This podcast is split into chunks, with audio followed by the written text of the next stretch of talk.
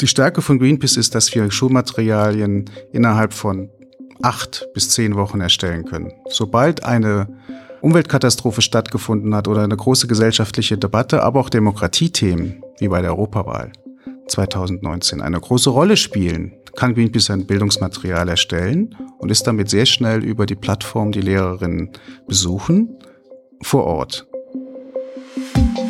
Hallo, ich bin Daniel Grotzky und ihr hört 40 Jahre Greenpeace Deutschland, jetzt erst recht. In diesem Podcast spreche ich alle zwei Wochen mit Menschen, die sich mit Greenpeace für den Umweltschutz, das Klima und die Friedensarbeit engagieren. Sie verkörpern das, wofür Greenpeace einsteht.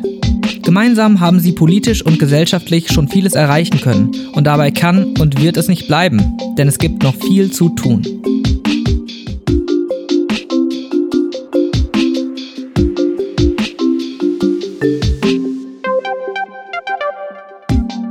Bildung kann dabei helfen, sich eine eigene Meinung zu formen, sie zu stärken und einem neue Ansichten aufzeigen. Das ist auch Greenpeace ein wichtiges Anliegen. Bildungsarbeit gibt es bei Greenpeace schon seit den 70er Jahren. 2010 ist die Organisation dann auch in die schulische Jugendarbeit mit eingestiegen. Dabei sollte vor allem die Nachhaltigkeitsbildung im Vordergrund stehen und diese auch mehr in der Politik verankert werden. Hierfür erstellt Greenpeace sogar eigene kostenfreie Bildungsmaterialien. Ich spreche heute mit Dietmar Kress und Katharina Ronzewitsch über ihre Arbeit im Greenpeace Bildungsteam, was für Materialien sie anbieten und warum Politik, Wirtschaft und Digitalisierung so wichtige Themen in der Bildungsarbeit sind. Dietmar Kress ist Leiter des Bildungsteams. Er ist seit 1997 bei Greenpeace Deutschland und hat dort die Jugendarbeit mit aufgebaut. Seit 2018 ist das Bildungsteam um einige MitarbeiterInnen gewachsen. Und so kam auch Katharina Ronzewitsch zu Greenpeace. Sie war vorher im entwicklungspolitischen Bildungsbereich tätig und ist jetzt bei Greenpeace für die Aufbereitung der Bildungsmaterialien zuständig. Außerdem gibt sie auch Fortbildungen für Lehrkräfte. Katharina wurde online zum Gespräch hinzugeschaltet, entschuldigt daher die etwas schlechtere Aufnahmequalität.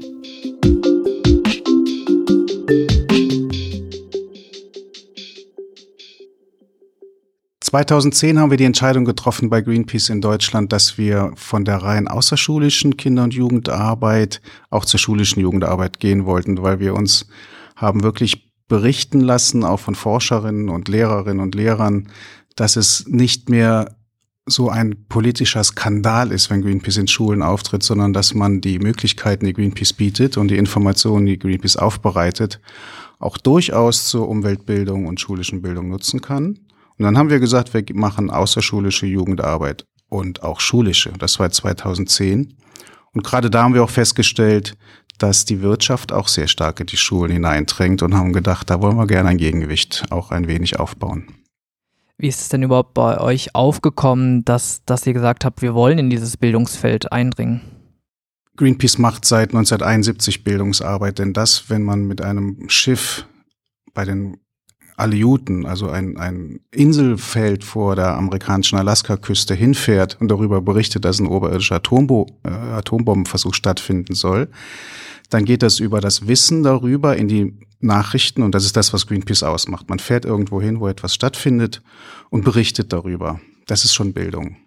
Und über diese Bildung kann eine Entscheidung getroffen werden, dann von den Politikerinnen und Politikern oder von einem Unternehmen, das zu lassen. Um dieses Wissen zu verbreiten, haben wir uns gedacht, müssen wir aber gerne auch schon früher anfangen, wollen Schülerinnen und Schüler einbinden und alle die Greenpeace-Länder, die das auch mit Jugendlichen und Kindern machen, die haben es auch sehr einf viel einfacher, dann im Erwachsenenalter mit Greenpeace-Themen durchzudringen. Und wie sieht eure Arbeit da konkret aus? Wie erreicht ihr denn die Schüler und Lehrer? Naja, in erster Linie beschäftigt uns ja die Frage, wie kommen wir vom Wissen zum Handeln? Und das ist auch die große Frage im Unterricht selber. Das Wissen zu vermitteln ist das eine. Was mache ich mit dem Wissen? Wie kann ich äh, kritisch bewerten? Wie kann ich meine eigene Meinung bilden? Das ist nicht nur unser Ansatz, das ist aber auch der Ansatz der, der Bildungsleute. Und wir sehen und verstehen Lehrende in Schule als auch eine der wichtigsten Rollen, der wichtigsten Akteure der Bildungs, äh, Bildungslandschaft insgesamt, der Bildungsarbeit insgesamt. Wenn wir vom nicht nur zum Mindshift, was Dietmar eben ähm, angetriggert hat, sondern auch zum Mindbuilding kommen. Wie erreichen wir diese?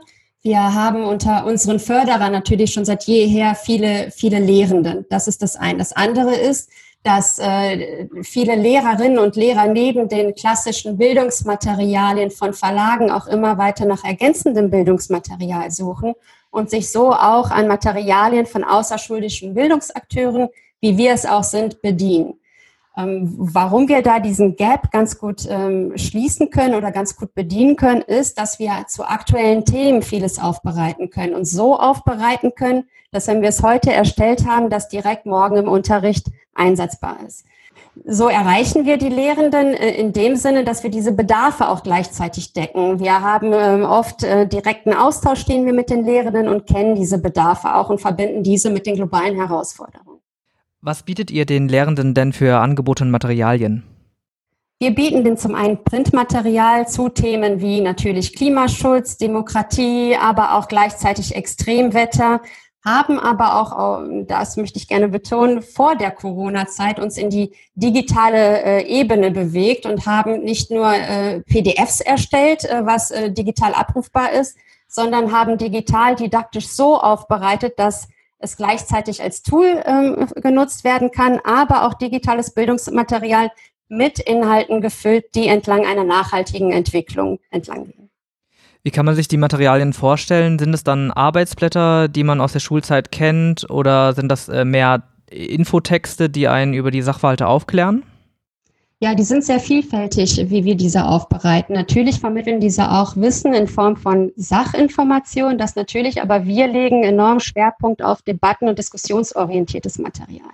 Das heißt, der Schwerpunkt liegt auf die Didaktik. Ähm, wir geben Anregungen, wie wir durch Methodenvielfalt, interaktives Lernen gerade die Schülerinnen und Schüler dafür, äh, dazu aufmuntern können und äh, zu Engagement und ähm, politisches Handeln anzuregen. Das digitale Material ist sehr schülerzentriert aufgebaut und äh, hat gerade diese Interaktion ähm, sehr im Vordergrund stehend. Steigen wir mal kurz ins Thema ein, äh, Erstellung dieser Materialien. Wie kann man sich das denn vorstellen? Genau, wie groß ist euer Team? Was muss da alles gemacht werden? Neben den didaktischen Informationen, die aufbereitet werden müssen, sind ja wahrscheinlich auch Grafiken im Spiel. Macht ihr das alles selbst? Ja, das ist eine sehr gute Frage. Der Prozess der Erstellung von Bildungsmaterialien ist sehr interdisziplinär. Das heißt, wir als außerschulische Partner haben äh, sehr viel Fachexpertise im Haus durch unsere Kampagnenkolleginnen, gleichzeitig durch Studien, die wir auch in Auftrag geben, brauchen aber auch die Unterstützung von Didaktikern, das heißt von den Praktikern vor Ort. Dieses Team wird natürlich ergänzt durch, wie du eben gefragt hattest, die Grafiken durch ein Layout, äh, was aber auch schülerzentriert oder für den, angepasst für den Unterricht ist. Neben den, äh, neben den äh, Fachwissen oder neben den Expertise, die wir aus dem Inhouse mitteilen, ist es in so einem sehr partizipativen Prozess, dass wir schauen, wie wir dieses Wissen curriculumkonform und unterrichtskonform gleichzeitig schülerzentriert so aufbereiten können, dass es Spaß macht, auch zu lernen, was uns alle oder auch die Schülerinnen tagtäglich ähm, beschäftigt.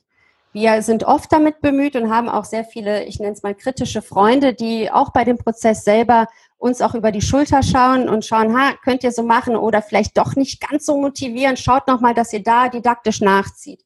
Und bevor wir sowas rausgehen, geht es immer in eine, äh, ja, in eine Erprobung mit unseren kritischen Freunden, die das nochmal so beäugeln und äh, für den Unterricht mit aufbereiten. Ähm, die Didaktiker, die ich eben besprochen hab, äh, angesprochen habe, also neben Schulbuchautorinnen oder halt tatsächlich Praktiker aus der Schule, ähm, sind diese aber auch oft in unseren ähm, Agenturen, mit denen wir zusammenarbeiten, vertreten.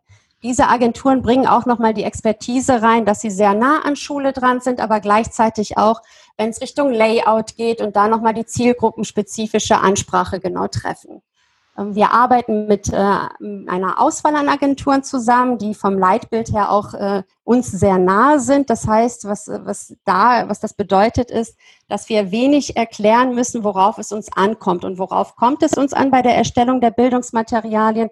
Dass wir kritisches Handeln, kritisches Beurteilen von globalen Herausforderungen kristallisieren und dabei immer diesen Beutelsbacher Konsens. Das bedeutet, ähm, dass man Kontroverse aufzeigt, dass wir nicht nur eindimensional aufzeigen, die mit uns gemeinsam darauf achten, dieses so umzusetzen. Wie lange dauert es denn, solche Inhalte zu erstellen?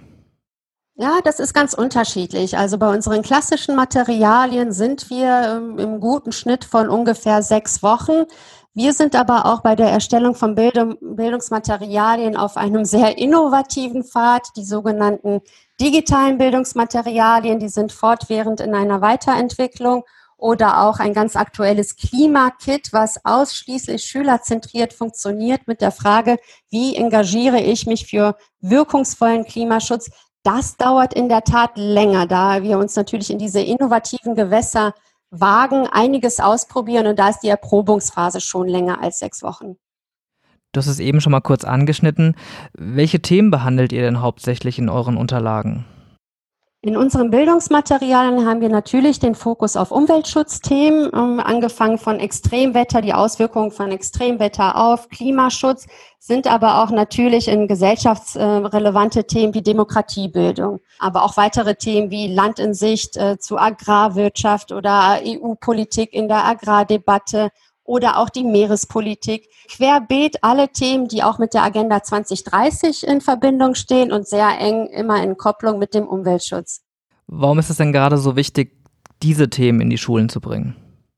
Weil das die Themen nicht nur äh, von heute, sondern auch von der Zukunft sind. Wir haben in Schule mit dem Bildungsauftrag, die Generation auf die Zukunft vorzubereiten. Wir wissen, dass der Klimaschutz schon längst überfüllig ist. Wir müssen für die Begrenzung der 1,5 Grad sorgen. Das sind Themen, die uns heute beschäftigen, aber auch in Zukunft, weil die jetzige Generation dies ausbaden muss. Das ist nicht nur der Auftrag der Schule, sondern auch unser Auftrag als äh, gemeinnütziger Verein, auf die zukunftsrelevanten Themen aufmerksam zu machen. Äh, was für ein Wissen produzieren wir, wenn wir nicht gesellschaftsrelevante und zukunftsorientierte Themen aufgreifen, die uns auf das aktuelle Leben, aber auch auf das Leben für morgen so vorbereiten, dass auch zukünftige Generationen davon profitieren können. Warum ist es wichtig, den Lehrkräften gerade so viele digitale Materialien bereitzustellen? Na, weil es nicht ausreichend welche gibt zu Umweltschutzthemen, zu Nachhaltigkeitsthemen. Das ist de facto so.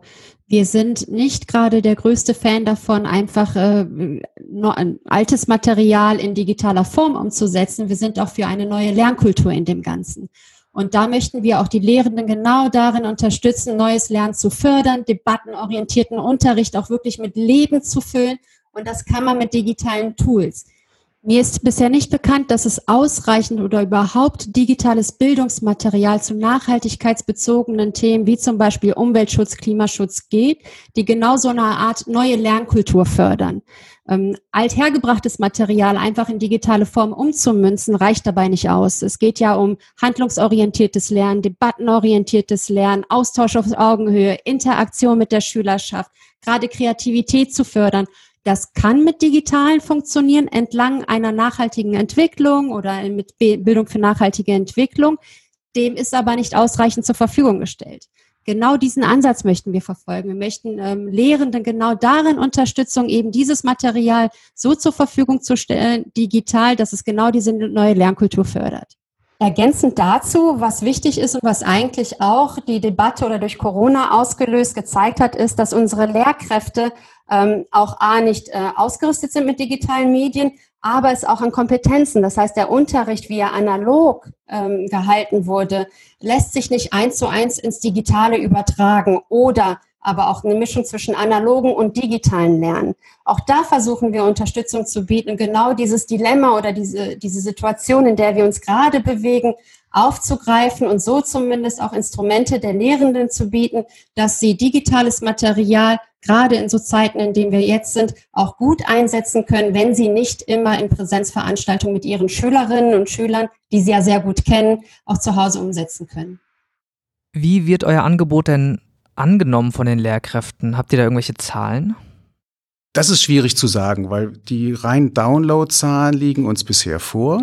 Wir haben dort äh, umgerechnet in jedem Jahr, dass wir messen konnten, etwa 56.000 Lehrerinnen und Lehrer erreicht mit Downloads. Das kann man messen. Wir haben bisher noch nicht messen können, wie viele Lehrerinnen und Lehrer die Schulmaterialien dann auch einsetzen, gehen aber von einer recht hohen Quote aus, weil wir sehr viele Rückmeldungen bekommen. Das gilt es noch herauszufinden, wie letztlich der Einsatz der Materialien in Schulen stattfindet.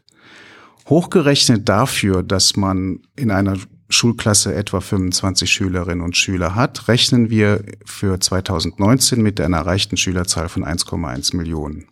Und selbst wenn nur ein kleiner Teil dieser Bildungsmaterialien genutzt wurde von einem Lehrerinnen und Lehrer, dann ist es schon gut, dann ist es schon genug und setzt insbesondere Schülerinnen und Schüler damit auseinander, sich selbst zum Gegenstand der Welt zu machen und nicht nur verbrauchtes Wissen zu lernen, sondern Zukunftswissen. Das ist unsere, unsere, ja, Agenda, die wir als Überbegriff über alle unsere Schulmaterialien haben. Neben euren Bildungsmaterialien arbeitet ihr ja auch noch am Projekt Schools for Earth. Was genau hat es denn damit auf sich? Ja, mit Schools for Earth äh, streben wir ein ganz ambitioniertes Projekt gemeinsam mit Schulen an. Und zwar haben uns die Fridays for Future Bewegung ja gezeigt, was alles möglich ist, wenn man in die Handlung kommt. Das möchten wir auch mit den Schulen gemeinsam. Das heißt, diese Vibration, was wir auf den Straßen der Politik gerade, gerade erfahren, zugunsten des Klimaschutzes, möchten wir mit den Schulen aufgreifen. Schools for Earth konkret heißt, Schulen in Richtung Klimaneutralität zu bewegen, aber auch zu begleiten und dabei zu unterstützen.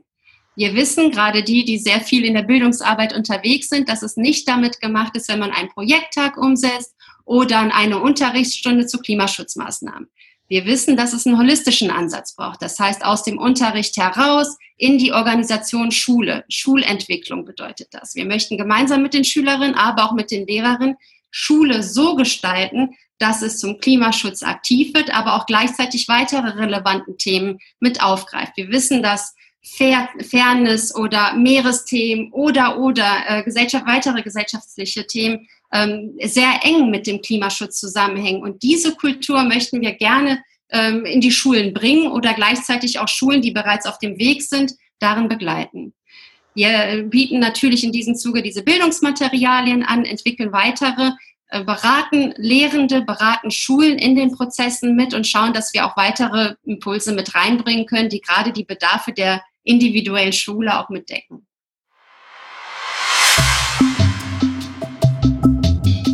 Greenpeace möchte also dabei unterstützen, das Bewusstsein junger Menschen zu bilden. Hierbei stehen vor allem die Themen Nachhaltigkeit, Umweltschutz und Umweltbewusstsein sowie Demokratiebildung im Vordergrund. Das Bildungsteam versucht aber auch, ein Gegengewicht zu der Einflussnahme von Industrie und Wirtschaft darzustellen und auch auf politischer Ebene mitzureden.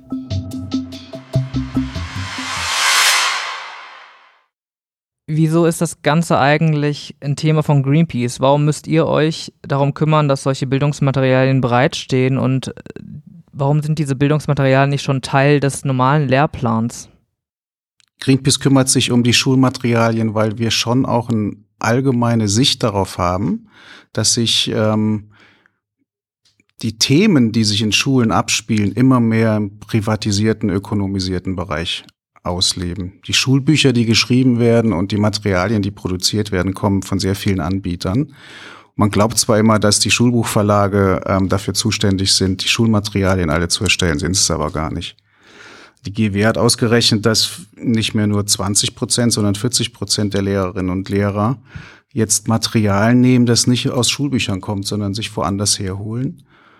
Und da müssen wir einen Punkt setzen und der ist politisch motiviert, der ist umweltpolitisch motiviert und auch sozial, das heißt nachhaltig, indem wir sagen, es darf nicht nur den großen Konzernen überlassen werden, denn 17 von den DAX, 30 DAX-Konzernen arbeiten schon in Grundschulen und 20 von den DAX-Konzernen geben Material in alle Schulen rein mit Millionenbeträgen. Wir müssen dort so find, finden wir als Greenpeace, eine, eine Möglichkeit geben, den vielen, vielen umweltengagierten Lehrerinnen und Lehrern und Schülerinnen und Schülern eine Möglichkeit zu geben, auch ein alternatives Programm zu finden bei äh, den Schulmaterialien. Was würdet ihr sagen, sind denn die Stärken eurer Bildungsmaterialien im Vergleich zu den herkömmlichen Schulbüchern? Die Stärke von Greenpeace ist, dass wir Schulmaterialien innerhalb von acht bis zehn Wochen erstellen können. Sobald eine Umweltkatastrophe stattgefunden hat oder eine große gesellschaftliche Debatte, aber auch Demokratiethemen, wie bei der Europawahl 2019, eine große Rolle spielen, kann Greenpeace ein Bildungsmaterial erstellen und ist damit sehr schnell über die Plattform, die Lehrerinnen besuchen, vor Ort. Ein Schulbuch braucht viel länger. Von der Konzeption bis zur Erstellung dauert das zwei bis sieben Jahre. Wenn die neu aufgelegt werden, werden es wahrscheinlich dann innerhalb von zwei Jahren neue Schulbücher geben. Aber wir müssen daran denken, 16 Bundesländer, 16 verschiedene Bildungspläne, Stundentafeln. Und deswegen gibt es über 4000 Schulbücher in Deutschland zu Themen, die sehr, sehr unterschiedlich und divers sind. Und da ist die Möglichkeit für Organisationen, aber auch für die großen Konzerne in Schulen auch zu gehen. Das ist auch okay, das ist auch abgestimmt. Und das fing übrigens 1996 an, als der damalige Bildungsminister äh, mit der Deutschen Telekom einen Vertrag gemacht hat, die ähm, Internetverbindungen an Schulen herzustellen. Das war der Türöffner dafür, dass auch große Konzerne in Schulen kommen. Und es ist heute so, dass von Daimler angefangen über Bayer, über die Allianz, alle diese Organisationen Schulmaterialien reingeben und das auch zusammen mit den großen Schulbuchverlagen machen oder mit einigen großen Schulbuchverlagen. Was zusätzlich zu dieser Fragestellung, warum gehen eigentlich Unternehmen in Schulen reinkommt, ist der Fakt, und das hat die neueste Kids-Verbraucherstudie rausgebracht, dass Kinder und Jugendliche in Deutschland im Primarschulalter zwischen 6 und 13 Jahren über 6 Milliarden Euro frei verfügen. Das ist natürlich ein hoher Grund für Unternehmen, schon sehr früh in diese Altersgruppe hineinzukommen, durch die leicht zu enternde Institution Schule. Darüber hinaus ist es fast schon als Schleichwerbung zu bezeichnen, wenn die Marken direkt in den Schulbüchern und in den Heften und in den Downloadmaterialien erscheinen. Neben euren Bildungsmaterialien betreibt ihr ja auch Lobbyarbeit. Was genau heißt das denn und was kann man sich darunter vorstellen? Lobbyismus heißt ja, eine Gemeinschaft zu erzeugen, ein Gefühl dafür zu entwickeln und Fakten anzubieten, damit man eine Entscheidung bekommt, die die Richtung hat, die ich selber will. Entweder macht man das als Einzelperson oder als Verband. Und die Umweltverbände sind da genauso ein lobbyistisch tätige ähm, Vereinigung wie der Bundesverband der deutschen Wirtschaft oder der Industrie oder der Energiewirtschaft. Und da gilt es jetzt natürlich für die Gesetzgeber, die Parlamentarierinnen, Parlamentarier, aber auch die Kultusminister, die ja schlussendlich und Kultusministerinnen schlussendlich für die Bildungspolitik zuständig sind, davon zu überzeugen, dass das, was man selbst in seinem Verband oder in seiner Stiftung für richtig hält, in Entscheidungen umsetzt. Das ist Lobbyismus. Manchmal sagt man, das gibt, es ist immer nur schlecht Lobbyismus, das stimmt aber gar nicht. Weil viele der Entscheidungsträger, Politikerinnen oder auch Unternehmerinnen sind ja geradezu davon abhängig, dass sie Informationen bekommen, die meistens auf wissenschaftlichen Studien berufen, befußen oder auf Umfragen. Und wenn man es schafft, wie beispielsweise Greenpeace in der Nachhaltigkeitsstudie herauszuarbeiten, dass über 90 Prozent der Kinder und Jugendlichen an Schulen die Energiewende befürworten, aber nicht wissen, wie sie tätig werden sollen, dann ist es unsere Aufgabe, in einem lobbyistischen System, das heißt Überzeugungsarbeit mit den Entscheidungsträgerinnen und Trägern, dafür zu sorgen, dass Energiewende-Thematiken jenseits des Stromsparens und des Fensterschließens zugänglich werden für die junge Zielgruppe. Und das ist das, was Greenpeace nach dieser Studie gemacht hat, um bei Politikerinnen Gehör zu verschaffen. Ihr habt in eurem Bildungsteam ja mehrere Aufgabenfelder. Welche genau sind das und wie kann man sich dann auch eure Arbeit auf politischer Ebene vorstellen? Wir geben Schulmaterialien heraus und das ist eine der vier Säulen, will das mal so sagen, auf der unsere Bildungsarbeit fußt. Die eine Säule ist der, der Nutzwert, der Gebrauchswert direkt für Lehrerinnen und Lehrer. Das ist die Zielgruppe, für die wir unsere Materialien mit den Greenpeace-Themen, aber auch mit den umweltpolitischen Themen, die Greenpeace nicht hat, versorgen. Die zweite Plattform ist die politische Ebene. Wir haben unsere Mitarbeiter auch jetzt im bundespolitischen oder landespolitischen äh, Zusammenhängen, wo über Bildung gesprochen wird, über Nachhaltigkeitsbildung, über Bildung für nachhaltige Entwicklung und wie man das in die Stundentafeln und die Bildungspläne reinbekommt. Und da ist Greenpeace inzwischen ein sehr gefragter Partner. Wir sind auch Mitglied in der Nationalen Plattform für Nachhaltigkeit, für nachhaltige Bildung in Berlin, ausgerichtet vom Bildungsministerium und versuchen dort in den verschiedenen Zusammenhängen und Foren eine Umwelt- und nachhaltige Bildung auch mit reinzubekommen. Das gelingt, sagen wir mal so, mäßig. Es wird viel drüber gesprochen, über Nachhaltigkeit, über Umwelt und die sogenannten SDGs, die Global Sustainable Development Goals, aber die wirklich dann auch zu bestücken, ähm, sie umzusetzen oder auch als Teil des Digitalpakts, der ja 5,3 Milliarden Euro dick ist, auch mit Inhalten zu bestücken. Das ist unser, unser Bestreben im politischen Bereich. Dann haben wir im Projektebereich mit Schools for Earth ein Projekt gemacht, in dem man direkt umsetzen kann, sich als Schülerin und Schüler, Lehrerin und Lehrer ausprobieren kann, direkt etwas an seiner Schule für die Umwelt zu tun. Und der vierte Sektor, das vierte Standbein, wenn ich so sagen darf, ist die wissenschaftliche Expertise. Das heißt, wir stellen immer wieder in Zyklen ein Nachhaltigkeitsbarometer zur Verfügung, in der wir repräsentativ nachfragen, wie sich die nachhaltige ähm, Bildung und die Nachhaltigkeit bei Kindern und Jugendlichen zwischen 14 und 24 in Deutschland weiterentwickelt hat. Wer bestimmt denn überhaupt, was in den Lehrplänen vorkommt? Was in, im Lehrplan landet, das entscheiden die Kultusministerinnen und Kultusminister der Bundesländer zusammen mit den Fachleuten und dann auch den Autorinnen und Autoren der Buchverlage. Die setzen das dann um.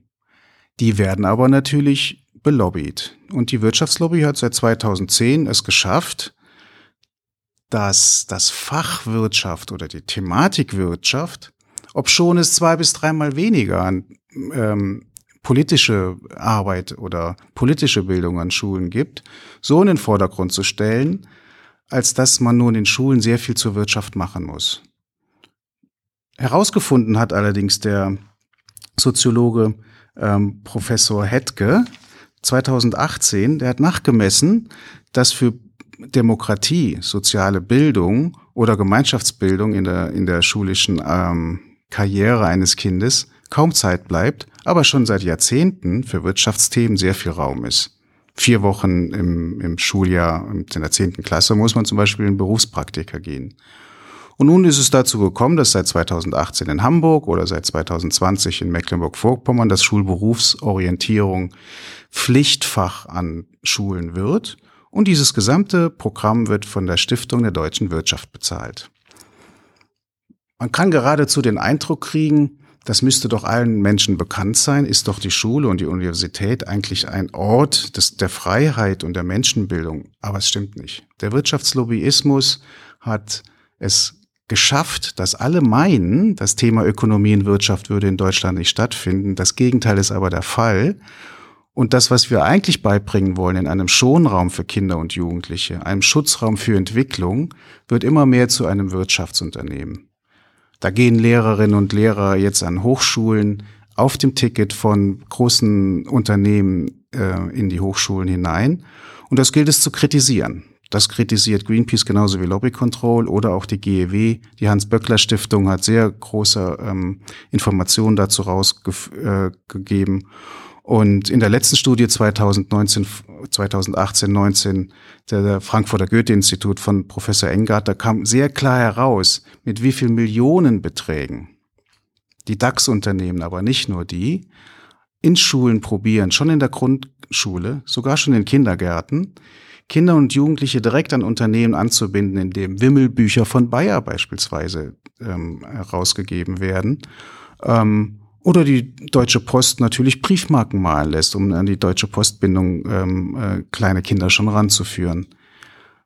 Man muss das zu, zur Diskussion stellen. Wir sagen nicht, das ist alles nicht erlaubt oder man muss das abschaffen, man muss es zur Diskussion stellen, man darf es kritisieren und muss es kritisieren und man muss die Forderung stellen, dass Materialien oder Unterrichtsmaterialien die Kinder dazu bringen sollen, über eine bestimmte Sache nachzudenken, auch einen Umweltaspekt drin haben. Die Wirtschaft darf nicht alleine damit in den Schulen und den Hochschulen damit befasst sein, gleichsam ihren Begriff von Umweltschutz durchzusetzen. Und deswegen macht Greenpeace diese Arbeit.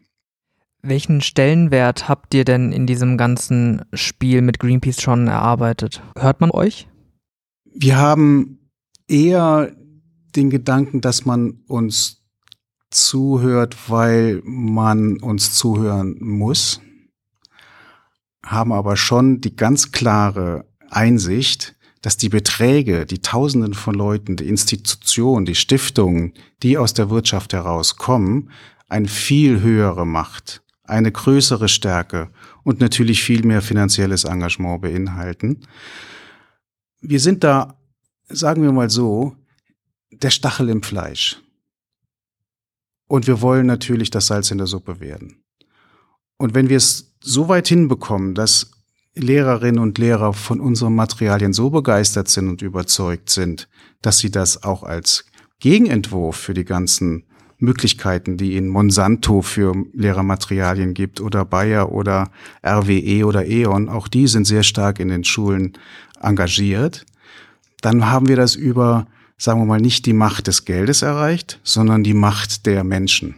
Das sind ja die zwei Faktoren, wie man etwas erreichen kann, wie man Wechsel hinbekommt. Entweder über Geld oder über die Menschen.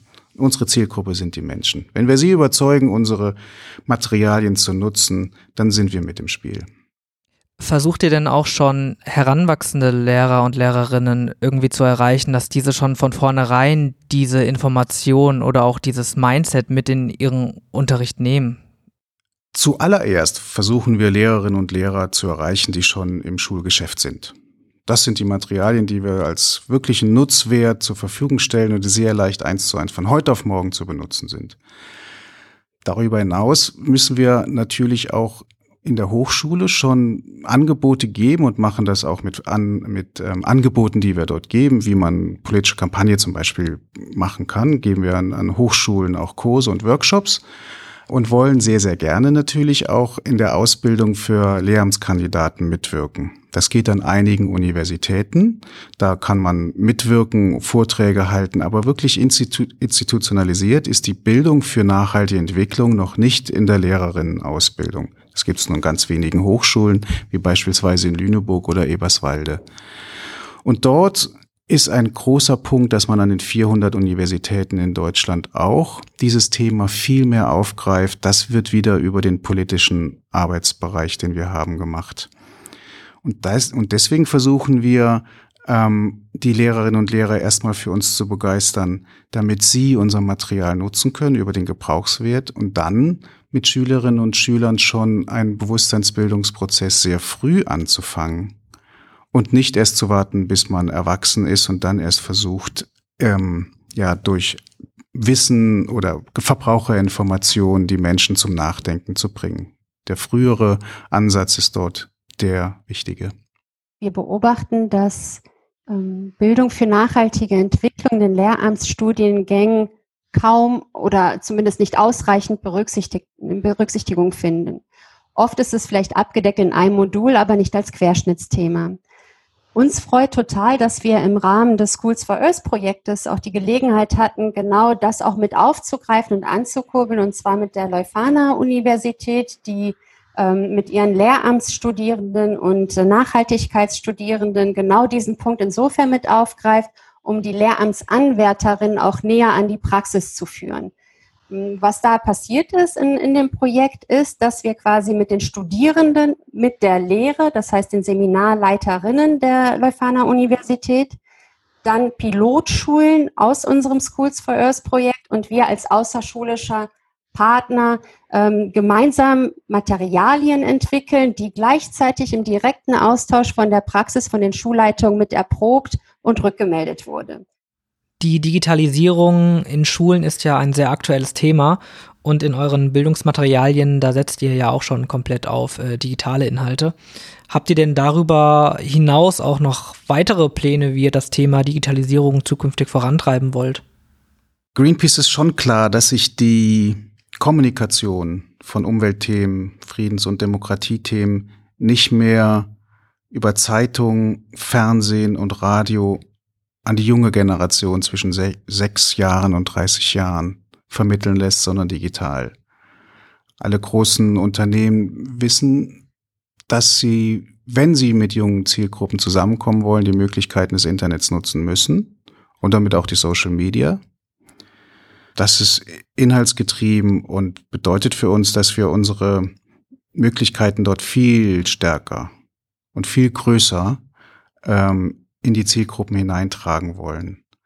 Und die Bereitschaft und das Bemühen in Deutschland, die Digitalisierung, wo Deutschland ja relativ weit hinten steht im weltweiten Vergleich der OECD-Länder, ist für uns natürlich eine große Chance, in ein Feld reinzugehen, in dem viele andere ähm, Verlage jetzt auch reingehen. Also die Digitalisierung des Dudens ist ja nur ein Beispiel dafür, dass sich die Zukunft des Büchermarktes möglicherweise eher im digitalen Raum stattfindet als eben im gebundener Form. Und deswegen werden wir das auch sehr stark äh, vorangeben. Was, was unsere Beschränkung ist, ist einfach natürlich unsere ähm, finanzielle Ausstattung. Wir haben nicht die Millionen, die eben die, die großen Unternehmen haben. Aber wir haben unsere Förderinnen und Förderer. Und wir haben mit diesen Möglichkeiten versuchen wir beispielsweise auch in Virtual Reality oder Augmented Reality Vorschläge zu machen, wie man eben interessanten Unterricht, indem man eine Aktivistin, die schon mit Wahlfängern sich auseinandergesetzt hat, direkt einzuspielen und äh, mit ihr reden zu können, obwohl sie ganz woanders ist. Und diese Möglichkeiten von virtueller Arbeit müssen wir so auch in den Raum reinbringen, dass es nicht nur darum geht, Leitungen zu verlegen, das ist wichtig, Whiteboards in die Schulklassen zu stellen, richtig, ähm, oder Laptops äh, an alle Kinder in einem Schulstärke zu geben. Auch dafür sind wir natürlich ähm, sehr stark in einem Raum, im politischen Raum engagiert, sondern dass auch dort Inhalte ähm, vermittelt werden, die sehr schnell auch wie beispielsweise in Corona-Zeiten dann auch zu Hause im Homeschooling umgesetzt werden können. Deswegen sind wir da sehr vorne mit dabei und wollen das weiter ausbauen. Sind die Materialien, die ihr bereitstellt, denn auch für Eltern nutzbar, wenn zum Beispiel die Schule, an der mein Kind lernt, überhaupt gar kein Interesse zeigt, solche Themen zu vermitteln? Ja, ganz eindeutig. Wir haben sehr früh schon damit angefangen, die Materialien so aufzubereiten, dass sie allgemein verständlich sind. Ähm, natürlich das Lernwissen, das dort stattfindet, ähm, müssen Eltern nicht schon mitbringen in einer solchen, sagen wir mal, Homeschooling-Situation in Corona-Zeiten. Das müssen sich die Kinder und Jugendlichen selbst erarbeiten. Aber das ist nicht anders, wenn Lehrer ihre Lernblätter nach Hause schicken und sich sonst nicht weiter um Kinder kümmern, was sehr viele Lehrer leider in Deutschland gemacht haben. Ganz viele Lehrer haben es auch besser gemacht. Punkt. Aber was die Eltern machen können und was sie eben in den praktischen Übungen, die in unseren Arbeitsblättern stehen, mit Kindern und Jugendlichen auch machen können, mit ihren eigenen Kindern, ist nämlich sich hineinzuversetzen in die Rolle, dass ich etwas tun kann, kreativ werden, um einen Weg aus dem Dilemma rauszufinden. Wir haben in unseren Materialien als letzter Satz dazu immer auch die Fragestellung drin, was kann ich selber tun, um das Problem zu lösen. Und das kann man sehr gut auch als Eltern umsetzen. Ja, absolut. Also unsere Materialien sind natürlich äh, didaktisch, also für die Schule und Unterricht aufbereitet, aber die Handlungsoptionen sollen nicht an dem, am Schulhof enden, sondern sollen auch genau äh, so zu Hause umsetzbar sein. Wir haben auch mit Kampagnen wie Make Something gerade so handlungsorientierte Sachen mit Do-it-yourself-Maßnahmen und, und, und. Das heißt, wenn das Interesse da ist, auch aktiv in diesen Bereichen, was, was das eigene Kind womöglich im Unterricht lernt, auch zu Hause mit auszuprobieren und umzusetzen, ist es absolut geeignet. Gibt es denn schon Projekte, die jetzt gerade aktuell sind oder bald anstehen, über die man sprechen kann, was da demnächst vielleicht kommt? Wir schauen uns natürlich, was ist alles möglich und versuchen diesen Spagat zwischen Innovation, aber gleichzeitig auch die Risiken, die damit verbunden sind, mit Datenschutz und so weiter auch gut zu lösen, so dass die Nutzer unserer Materialien zumindest auch aus der Perspektive Datenschutz auf der sicheren Seite sind.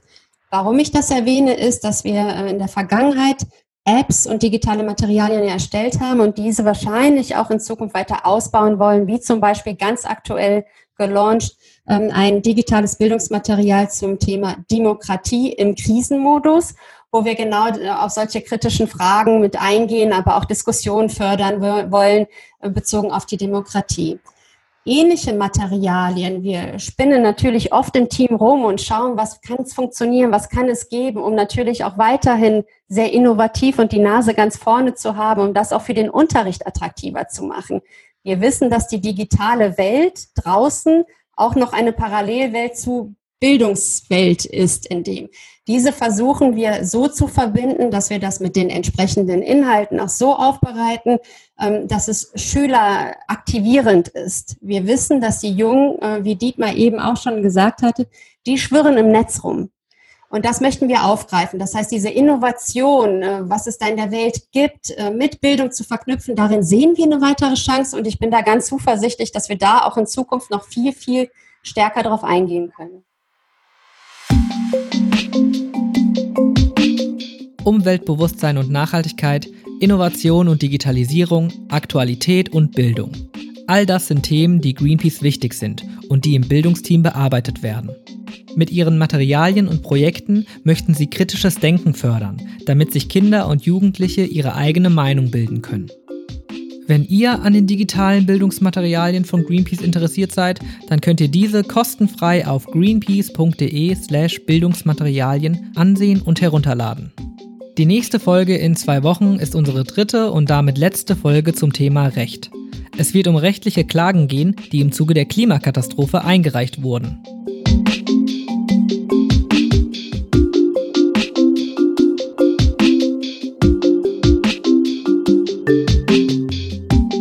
Wenn euch diese Folge gefallen hat, abonniert uns gerne auf Apple Podcast oder Spotify und ihr verpasst garantiert keine neue Folge. Teilt diesen Podcast sehr gerne auch mit Freunden und Familie, denn die Themen betreffen uns alle. Auf Apple Podcast würden wir uns außerdem sehr über eine Bewertung und euer Feedback freuen. Die nächste Folge gibt es dann in zwei Wochen. Bis dahin.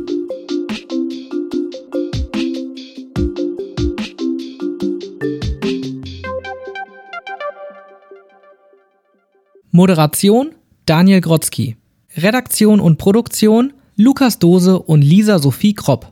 Musik Daniel Grotzky.